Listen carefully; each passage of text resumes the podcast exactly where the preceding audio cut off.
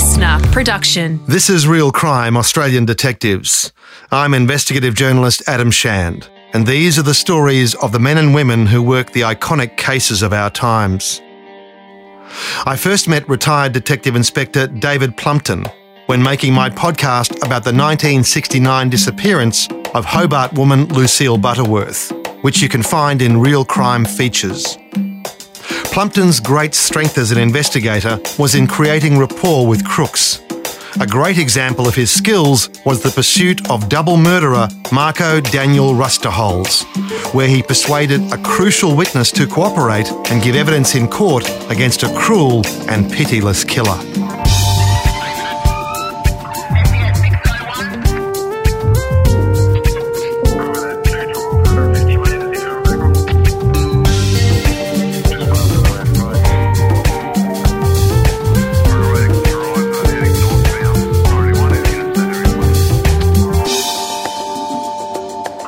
This murder occurred in Launceston, which is in the northern part of the state. At the time, I was the detective inspector for an area called Glenorchy, which is the northern suburbs of Hobart, which is about two, two and a half hours from Launceston.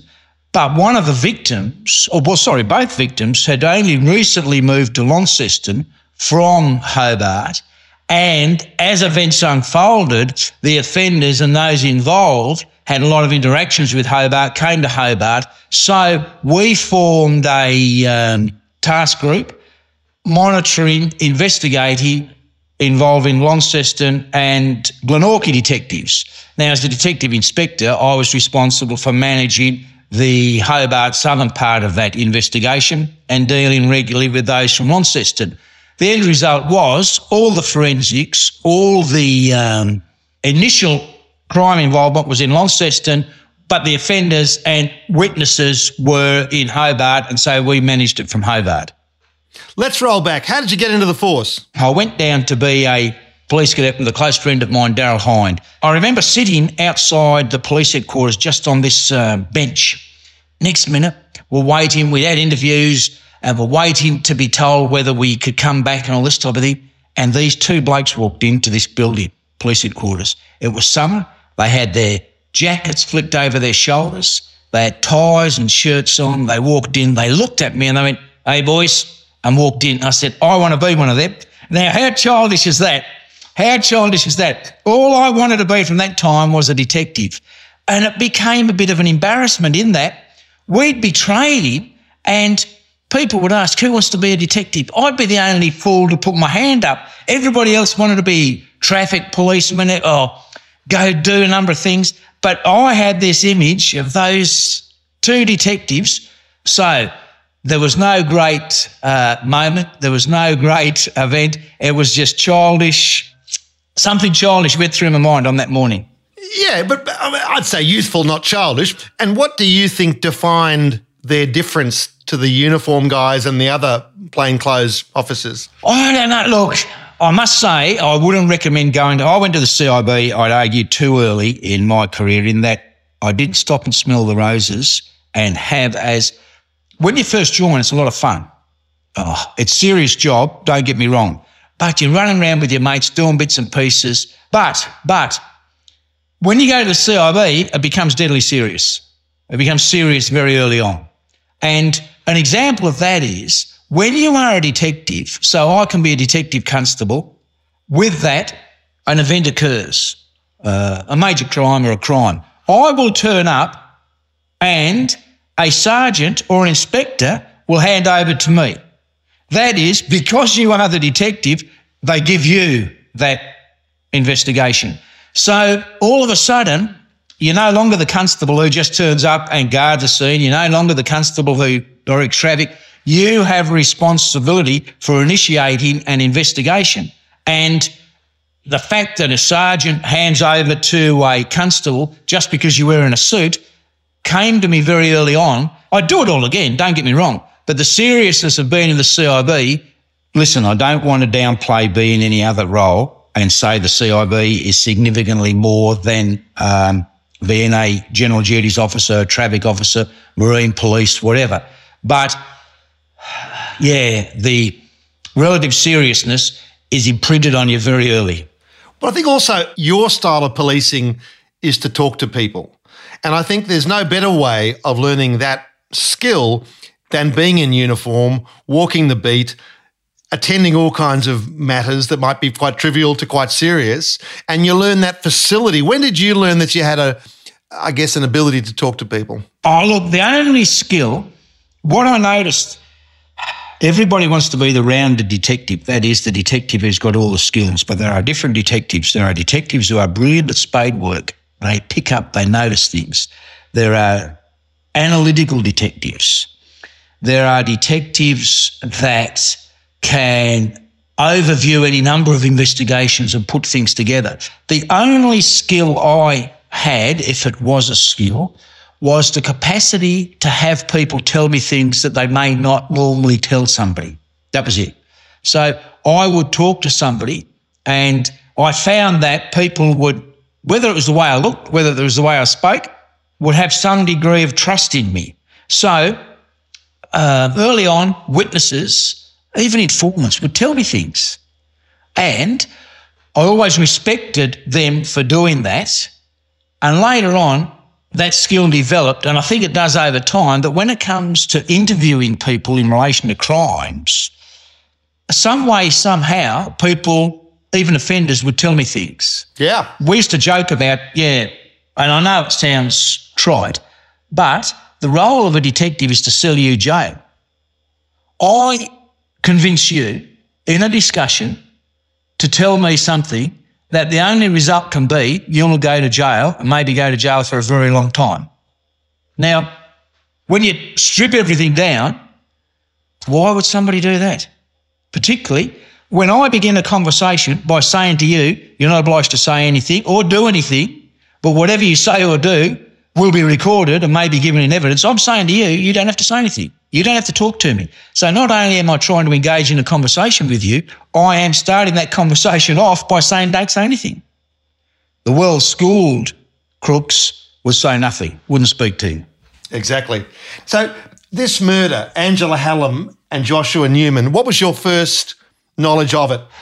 I was uh, I was also the uh, state coordinator, commander of the police negotiation unit, and we had negotiation unit training at the police academy when I got a phone call from um, Angela Hallam's sister, and I also got a phone call from a, another detective sergeant indicating that Angela Hallam had been murdered in Launceston, and this is on the Thursday morning. The murder had occurred on a Wednesday. Think well, what was Wednesday, the 15th of August. So Thursday, the 16th of August, I'm at the police academy coordinating negotiation and training when I got a phone call. And that's the first indication that Angela and Joshua had been murdered. So what happened from there for you? Angela Hallam was a young lady from Hobart who was very well known amongst criminal circles. She was a scammer in a lot of ways. I liked the lady. I'd had dealings with her in the recent past that related to this event, but Angela Hallam bounced around every conceivable, she'd pop up at various locations with various people, all involved in crime, and somehow or other she had scammed her way through something. But her sister was married to possibly the most respected and feared crime person in the state. Angela would use that relationship when dealing with others. Angela did knock around initially with a lot of armed robbers and was always about with them.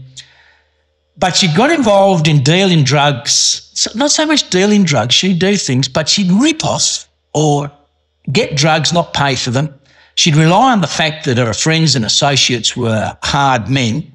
And the most recent dealings I'd had with her up until about three or four days before the murder was she'd reported her motor vehicle stolen after it had been recovered. However, the vehicle had been chased by police, had evaded police, with a well known armed robber driving and a female as the passenger. I knew, we knew, Angela knew, we knew that she was the passenger in that vehicle. It was her vehicle. The vehicle was recovered. And here it was. She came in to report the vehicle stolen. This is what she did. She bounced around with all these different people. What we did know that she had a relationship with a person previously by the name of Marco Rusterholz. And there was talk that she'd ripped Rusterholz off for um, drug money. Now, that was nothing new. Angela would do that. Angela would have, um, you know, like, if you let something around, um, she'd take it, drugs or whatever, but she had this likable trait around her. Then all of a sudden, out of the blue, she forms a relationship with um, the young fella, Joshua Newman, who was relative. He was unknown to police. He was uh, 10 years her junior. He was an amateur boxer, but he was a nice young fellow. He had nothing to do with armed robberies. He wasn't an armed robber. He wasn't a drug dealer. But he obviously fell for, and you can understand why, he fell for Angela Hallam, and for some reason, they moved to Launceston. Launceston was the home of Marco Rusterholz. Let me explain Marco Rusterholz. Marco Rusterholz was a white supremacist. He was a powerlifter and was known within powerlifting circles. He was a big, strong man, obviously. He had associates, but at lower level tier criminal associates, if this makes sense. He wasn't known as amongst the armed robbers. He wasn't known amongst the hard men of crime. But what he had done, he had a contact in Sydney, New South Wales that could provide him with pharmaceutical drugs, Oxycontin and Xanax to go on the slow. He got these drugs and supplied them to another family in Hobart that dealt in um, particular pharmaceutical drugs. That was making a lot of money, significant amounts of money. And in all honesty, he was flying over, he was flying under the radar because of that. He dealt in cannabis, he dealt in amphetamines, but he was getting bigger contacts in the amphetamine world and the uh, powder drug world because of his money. He had the backing to buy into some of these drugs. So, did he have a history of violence? Not well known to police, not well known to police, but he was big, strong, hard man in a lot of ways.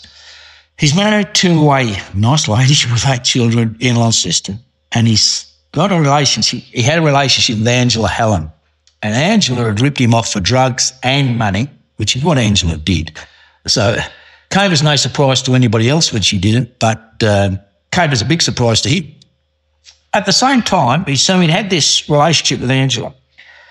But then he'd formed a relationship with another lady by the name of Sally Mayer, Sally Maguire. Sally lived in Hobart. Rusterholz is having this relationship now with Sally Mayer, Sally Maguire. Bearing in his mind he's married, lives in Launceston. I think he was still visiting Angela. Sally didn't like Angela, but no one would seriously go after Angela or cause her any difficulty because of the reputation that surrounded her and she would very quickly drop the name of her brother-in-law and uh, people would shut up very quickly or leave her alone because they didn't want to cross that part of the family.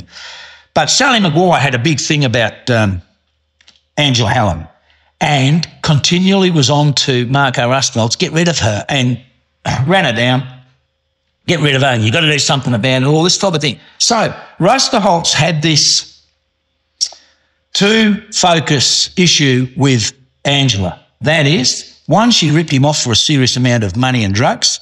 Two, his current girlfriend was annoyed and um, wanted something done about her, wanted her gone, never said in any way, shape, or form, I want her murdered or anything like that, but indicated she had to get out of the picture and he had to do something about it. So, in the back of his mind, Rusterholz has got this on. And amongst all of this, for some unbeknown reason, Angela packs up and moves to Launceston. She knew people in Launceston, obviously. She knew um, some of the harder crooks in Launceston. They knew of her, but she also knew others, but not, she wasn't dealing with them all the time. So whether she was going up to start, I think, and I look at this uh, maybe a bit romantically in some ways, I hope and I think Angela was going to Launceston to start a new life with Joshua Newman, who wasn't a crook. Joshua just wasn't in that um, group. He didn't involve himself with them. He lived his own life. He'd been brought up, not to say that your upbringing determines who you are, but he hadn't had contact with all these people. And maybe Angela saw a new life. Anyway, they went to Launceston, moved into a unit in Ravenswood. We were only there about a fortnight. As it turned out, Marco Rusterholz visited and murdered them both. So Angela was trying to get away But she had her past was so nefarious and complex that this was always going to be a tough ask. She was never going to get away. Angela liked the good things of life, so she'd always find some way to um, look after herself, make sure, like, she didn't work hard for a living, but if you were a drug dealer, Angela would find a way to um, have some of your money and um, she taxed you in effect.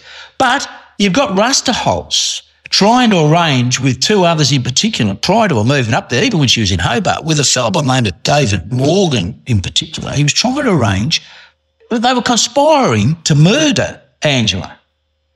Morgan, I don't know to the degree that he would have carried through with things, but did attempt on one occasion to find, locate Angela and um, abduct her effectively. And there was another individual by the name of Matthew Coventry, who I knew. Coventry had a um, particular space in criminal history in Tasmania in that he was charged, when I was at Devonport Servo, I charged him and another individual of murder. And at the time, as a result of that trial, for which Coventry was convicted and sentenced for accessory after the fact of murder, a new crime was introduced into Tasmania, in effect, failing to report a killing. Coventry and the under, other individual, Corey Horton, were the two individuals that trial uh, gave rise to this charge of failing to report a killing. Now, Coventry, he was another not high level crook, so to speak. And look, I don't want to try and build crooks up into anything other than they're not, and they're all whatever. But there is a tier, there is a pecking order. Matthew would have been in mid range. And so Rusterholz to say, Morgan, well, Lord knows where he'd have been, but he wasn't, he wouldn't have got to mid range. But they conspired, that is, Rusterholz Morgan, to uh, abduct and murder Angela. This had all gone on, but nothing had ever happened. Nothing had ever. Um, and this all came to light after Angela had been murdered. So early on, you hear Angela's death and Joshua Newman's death. You must have been thinking there's a suspect or two. What was the early approach to this? I didn't have any suspect in mind or anything like that. And look, it wasn't my investigation, it occurred in Launceston. But I'd been contacted by Angela's sister, who was married to um, the well known individual. They wanted something done. They wanted to know who had killed Angela. So you knew right from the very beginning that this wasn't going to just be a case of the police inquiring, but a significant number of people had interest in the matter. Yeah, right. And those people um, could look into it themselves. So I spoke to Launceston in relation to that, and they then, uh, we discussed how to ascertain the background of Angela, ascertain who she knew, and very early on, very early on, it became obvious that Rusterholz, in particular, was the prime suspect. No doubt there wasn't any requirement for any outstanding leg work, spade work, forensic work. That was all done. But Rusterholz was highlighted very early on. So I don't sit here and say that this was one of those cases where we cracked a. Um, no, but the key aspect of this case was the tactical approach to Morgan and Coventry. The task was to change them from suspects to witnesses. And that was the whole thing about this investigation. The number of people that were involved who knew or knew something that when you piece it all together created a strong case, but having them actually tell you what had occurred. Yep. Because what we do know is Angela and Joshua were killed at the unit in Launceston. Rusterholz has gone then. He has stabbed Angela to death and beaten her. He was unaware Newman was in the house. He's upstairs. She's downstairs in this, he's in the bedroom. When he hears the commotion, he comes downstairs. There's an altercation. Joshua tries to get out the door, but he's stabbed to death by Rusterholz. So Rusterholz has just gone to deal with Angela and he's ended up killing two people. He then splashes petrol around, which he'd taken with him, so he knew what he was going to do, and set fire to the unit. Sadly for him, he had shut all the doors, shut the windows, and the fire didn't take hold as much as he would have liked. Fire service attend, Now, what he had done, he'd gone home, but that night, that night, after the murders, he travelled to Hobart to Sally Meyer, Sally Maguire's, his girlfriend, was having a party at her house in Glenorchy. So he had come down to that, as had Matthew Coventry, and they met there at Sally's. Now, here's the sickening part about it. He has cut her ponytail off, put it in a paper bag, brought it to the party in Hobart at Sally's that night, and shown it as evidence that Angela Hallam would not bother anyone again. Do we now see this as a revelation of motive? Because here he is going to this woman with evidence, proof of the killing. So, can we say that he was motivated by his new girlfriend's desire not to have her murdered, but to have her dealt with in some way? A lot of people think that. This is my view. My view is he was that angry with Angela Hallam for taking his money and drugs and people being aware of it that his uh, reputation or what he believed of his reputation was under attack. And so he murdered her because of that. So there are varied views. I think he took advantage of the fact that he had murdered Angela and used that, but he did bring hair, ponytail to Hobart to show Sally. Why would you do that?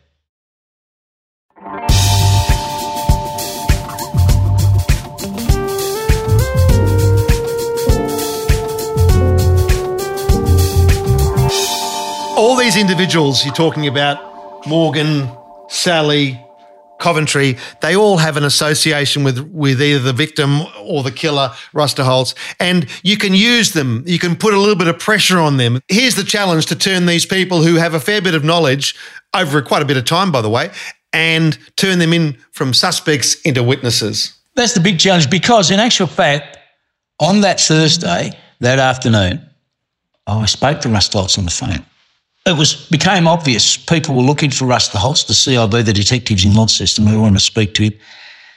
In actual fact, Rusterholz, I didn't know he'd been to the party at this stage, but Rusterholz phones me saying, I hear you'd like to speak to me, because I'd dealt with Rusterholz before. Rusterholz had been charged with um, drug trafficking.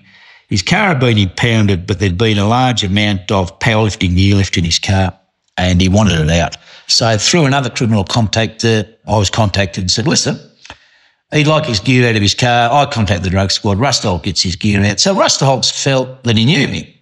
So he phones, says, I hear people want to speak to me. I said, yeah, we do. He then says, got to speak to his solicitor. Spoke to, well, he spoke to two solicitors. The first solicitor had represented Angela, so he got somebody else. And their advice was, yeah, wait, see what will happen, but maybe go in and see the police and discuss things when it suits him. But no one was arresting him at that time. However, Coventry, Morgan, and um, Rusta were then intercepted in on the Friday after the murder in a car. They had drugs. They're charged. They're interviewed.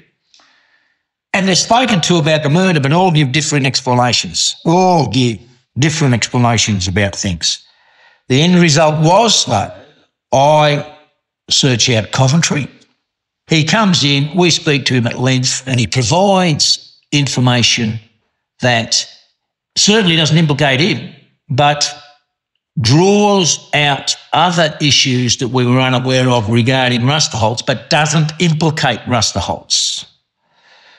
What it does do, though, indicates that Rusterholz had left the party at Sally with a well known outlaw motorcycle gang member at some stage. What we subsequently discover is this outlaw motorcycle gang member had gone to the clubhouse for the Rebels Outlaw Motorcycle Gang at Kingston, which is a town about 25 minutes south Hobart. This was just strange. Why? So, over a period of time then, I and Steve Jordan, Dave Hill, two detective sergeants, form a relationship with the outlaw motorcycle gang member, Brett Imlach. He then begins to tell a story about how Rusterholz had come down and told him what he'd done, how he'd killed Angela, how he'd killed Joshua. He then indicated that he'd shown the hair to Sally from Angela, but he'd also brought down with him a boot, a steel cap boot that he'd been wearing at the time of the murder. The reason being, after the murder, he tells Brett Imlach this, and they're not close people. This is another amazing aspect of crime, I suppose. But what he says to Imlach is, yeah, he did all this. Then he went to the Tamar River in Launceston, threw the knife in it, threw one of his boots in there, intending to throw both in, but the boot didn't sink, even though it was steel cap boot, didn't sink and floated. So he didn't throw the other one in. So he had this paper bag with the hair in his boot. He wanted to get rid of them. Imlach takes him down to the rebels' outlaw motorcycle gang headquarters at Kingston and they burn the hair, the bag, and the boot. Can I interject there? I mean, Imlach is a bikie. His credibility is based on not helping police, and here he is helping police. How did you get to that point with him? Look, he had been in and out of the rebels. He had a very, very close relationship with the current uh, president of the rebels, but that president was using him up all the time. Brett Imlach had been in and out of the rebels about three or four times. He'd owned two or three Harley Davidson motorcycles that had been taken off him when he'd been booted out for various transgressions. And he wanted to go back again. Yeah, he continually wanted to go back, and he understood why he'd been booted out, but they took a motorcycle off him each time. So they saw him, in my view, as a um, source of motorcycles. Yeah, yeah, yeah, here's this bloke who we can rip off. So they were doing that. He's a violent man. They used him when they wanted uh, fists used or they wanted violence, yeah, Brett would be dragged back in then. So he'd been in and out. What he wanted, though, was he had to get another motorcycle. So he had the opportunity hey, listen, he knew we had taken drug money from uh, Rusterholz. His view was, you give me that money, I'll tell you about him. I can buy a motorcycle, I'll get into the rebels, and you know who the offender was. That's how it started. So then we've got to wrap around the fact that he'll tell us this. We're not getting him a motorcycle. We're not doing any of this type of thing. We want him to not only tell us, but then give evidence. We never, ever, ever expected that he would give evidence. But we knew what he was telling us was absolute gold because no one would ever believe an outlaw motorcycle down member would tell the police anything. He also disliked Rusterholz intensely, and Rusterholz had caused him problems, and we took advantage of that. And that was how we became aware of exactly what had happened. As a result of that, you only need that, what would you say, dash of light into the abyss of this crime. It's like you lift up a rock and you shine light on it. Everything scurries around, tries to get away. We've got to grab up all that scurry and grab it, shine lights on it, see what they've got to say. And they began to. People began to say various things.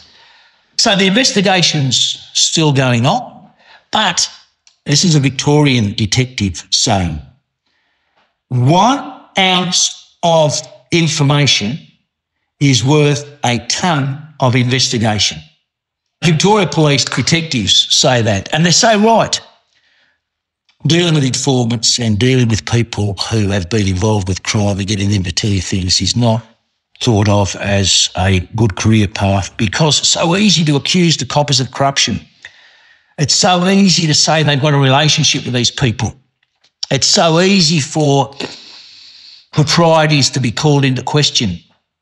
But you get one person, one person to tell you what has happened, and you have all the investigation can be focused. The problem is uh, nowadays, for someone to be an informant, it's that rigorous to ensure that, and I understandably so because of what's happened in the past throughout the world, let alone Australia. But you just see here is a prime example of if it had not been for that information, no one would have known. Exactly, exactly. And, and I think at different times in your career, you had to ask answer that question. You know, are you too close to this crook? You know, how's that relationship going? Is it going to cause you bother? How did you deal with that? I've always said, listen, I've said to the to crooks, this is nothing personal what I'm doing. It is business. You have chosen a business to commit crime. I've chosen a business to catch people who commit crime. I'm bound by the law. I will use the law. I won't step outside of it. You can. You can do whatever you like, but it's business. It's nothing personal. And if I can find a way to catch you doing something, I will. If you're clever and you get away with it, all well and good. But I will use everything I can to come after you, and it's always business. But you will also use your power of empathy. So you can talk to somebody, you don't have to be judgmental of them. You can actually do your business while being empathetic, and they know you're being, and that's why they tell you stuff. Yeah, and, yeah, and I've, I've got no issue with what people do. That's their choice, isn't it? That's the world that we live in. So Initially, when I was dealing with these people, it used to really impact upon me what other people would think. Why is that detective inspector? Why is that detective sergeant speaking to those people? But hey, this was business. I used to make sure that there was a record kept of every time I spoke, met with these people. Having said that, some people would look, oh, he's a bit close to so and so, he's a bit close to so and so. But let me say this. Some of these people I spoke to have put more people in jail than the detectives I work with. So, good point. Society is a safer place. Does that make sense? Does that? It does. It does. But I, I guess you're always going to attract attention, though, and that's what you have to live with. So in this case, Brett Imlach was key, but also David Morgan. Early on, David Morgan was identified as a really important source. Absolutely. David Morgan had been, well, we wanted Morgan because there is no doubt Rusterholz was having him, trying to get him to kidnap, ducked Angela. so the end result was, I believe, Morgan was arrested in Victoria, charged with conspiracy to murder, brought back, and he provides information supporting everything that had been said. He wasn't involved in the murder of Angela on that night, but he highlights the um, the attempts by uh, Rusterholz to deal with Angela early on. Yeah. Uh, okay, so he helps out ultimately, but also Coventry is a key witness. What did he provide? Well, on Coventry, look, you never knew whether he had the facts of Matthew, but Matthew did provide uh, background material indicating that uh, had been to the party, Rustholz had left. The car he'd come down in, he had taken to Sally's, then someone had moved it out to another lady's house, and Rustholz claims it had been stolen. But what we did know was that someone else had taken the car and burned it out because there was concern it had blood or stains on it from the crime. And during the prolonged search of Rusterholz's house in Launceston, a petrol container was found and a fragment of DNA from Joshua Newman was found on that petrol container. So, scientifically, this isn't just Plumpton and crew saying, oh, look, people are saying this, people are saying that we did have forensic evidence. So when we talk about getting this, getting that, this investigation was going lockstep with the forensic investigators and the crime scene examiners. So yeah, there was more going on than just um, me, Steve Jordan, Dave Gill, Paul Turner speaking to crooks. That's yeah, a lot more. Yeah, that's right. And Steve Jordan was key to this investigation. Steve Jordan was a detective who crooks liked. They wanted to speak to. He was a, gave the appearance of a knockabout type of bloke. He's very articulate, very smart. So when I was dealing with Imlach, I'd take Steve Jordan with me because he could relate to these people. At the same time, what Jordan did later on, whereas I may have been able to get Imlach to say things and everything like, Imlach made a statement to Jordan and gave evidence.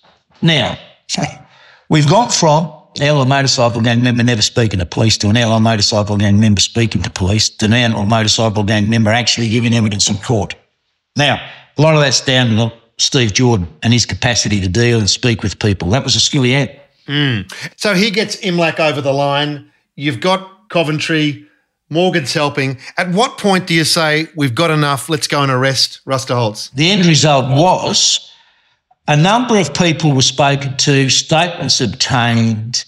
It was then determined, based on all the evidence we had, that Rusterholz could be arrested, interviewed, and I think there was always the hope Rusterholz would um, confess.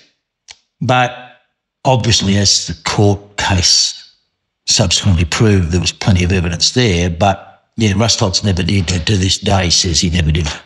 And he his defence was predicated on destroying the credibility of these informants, I presume. Yeah, absolutely, and that we'd got it wrong, and that um, we built a case around him. I believe he still argues that. Um, he can't believe it, but he obviously still argues that. I don't know of anybody that does believe it. I think everybody accepts. Um, he moves to Hobart at the end and um, moves in with Sally. But he's got a wife and eight children, right? They also move to Hobart. They end up living in, uh, well, they're staying with a unknown criminal's family and ended up having a house from them. But the people who looked after her and the kids had a relationship with Rust Holz through the drug dealing. But it was always our fervent hope, belief that maybe she would give evidence against him. Right. I guess there's all kinds of control people ex- exercise over other people, particularly women, eight kids. You're about to take the breadwinner away. There's a big conflict for her in, in helping you. Well, but we even tried that wedge of hold on, he's got a girlfriend, Sally. Uh, he's down here living with Sally. You're living here. He's had this other. But no, she was uh, loyal to him. Um, whether that's the case now, I honestly don't know. Uh, I doubt it very much. Hopefully, she's moved on to um, better things. But yeah, he's in jail for uh, 45 years. Yeah, how does that sit with you? 45 years, just result? Oh, absolutely. I still see Angela's family and I see the pain there.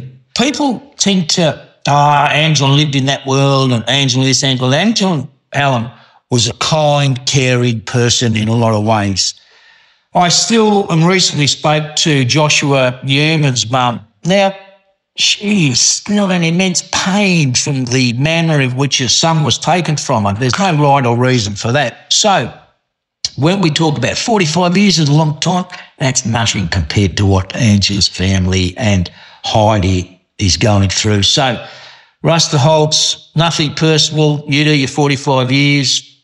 Yeah, society's safe. Yeah. I mean, of all the cases you could have chosen to talk about, this one's interesting because I guess it highlights that thing. It's doesn't matter who the victim is, yep. whether they're of good character, bad character, or indifferent, they still deserve justice, and that's what you served up. No, that's that's the big argument here. That justice, at the end of the day, justice was served. There was a legal system that used to do it, but justice was served. Um, people forget about Joshua Newman and uh, Angela Hallam and she absolutely deserved nothing like this. Joshua Newman deserved nothing like this. And for someone like Rusterholz to take it upon himself to deprive their families their loved ones, well, listen, mate, yeah, you do your time now. You reflect on it. You do what you like. You go through what you like. That's yep. the way it is. Total vindication, great investigation. This guy, you got him. On the other hand, you've got one unresolved case.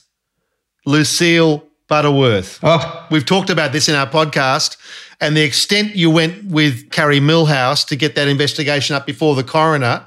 You had a fantastic case. You couldn't get into court. How frustrating was that? Let me say this. You bring up Lucille Butterworth. That was one case that I dealt with, but it's obviously something. And I think for you, Adam, you did the right thing. You created a whole new discussion around it. You brought Lucille to life, which is wonderful.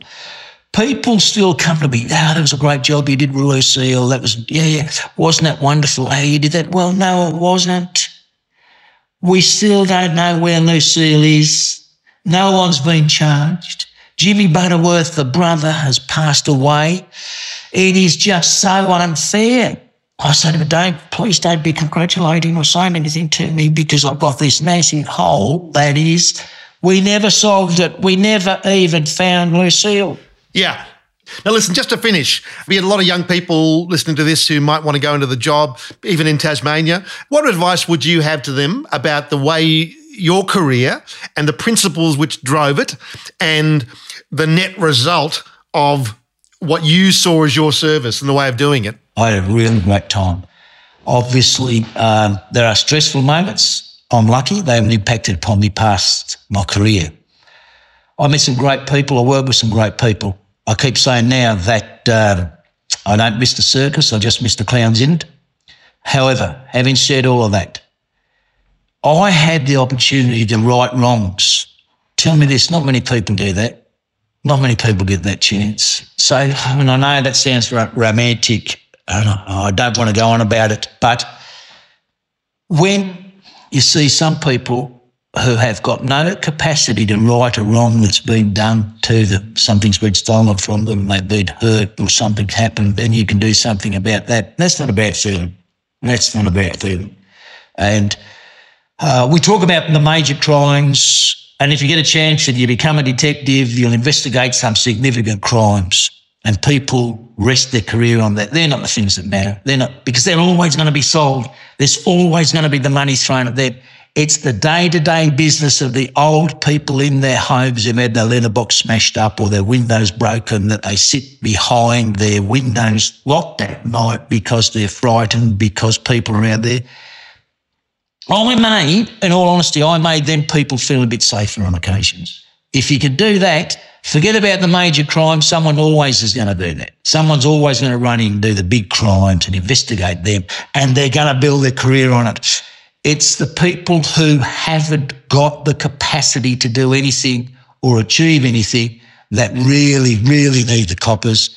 Because every victim society lets down, doesn't it? If you look at it, we go on about uh, the justice system, the legal system, the solicitors form their own little bubble to operate that. But at the end of the day, we're here, that is society, to print one another. Every victim has been let down by society, some way, shape, or form. David Plumpton, thank you very much for sharing your story on uh, Real Crime Australian Detectives, and let me thank you for your service. Oh, thank, I appreciate you saying that. Thank you, Adam. Thank you. Brilliant. Thanks, mate. Thanks a lot. If you'd like to hear more of my work, go to Real Crime Features, Real Crime Interviews, and State Crime Command Investigations. Thanks for listening. Executive Producer Grant Tothill. Mixing, editing, and theme music by Matt Nikolic. Associate Producer Matt Dwyer. Research by Nolly Shand. Digital Producer Jack Shand. This has been a Real Crime production. Written and produced by Adam Shand. Listener.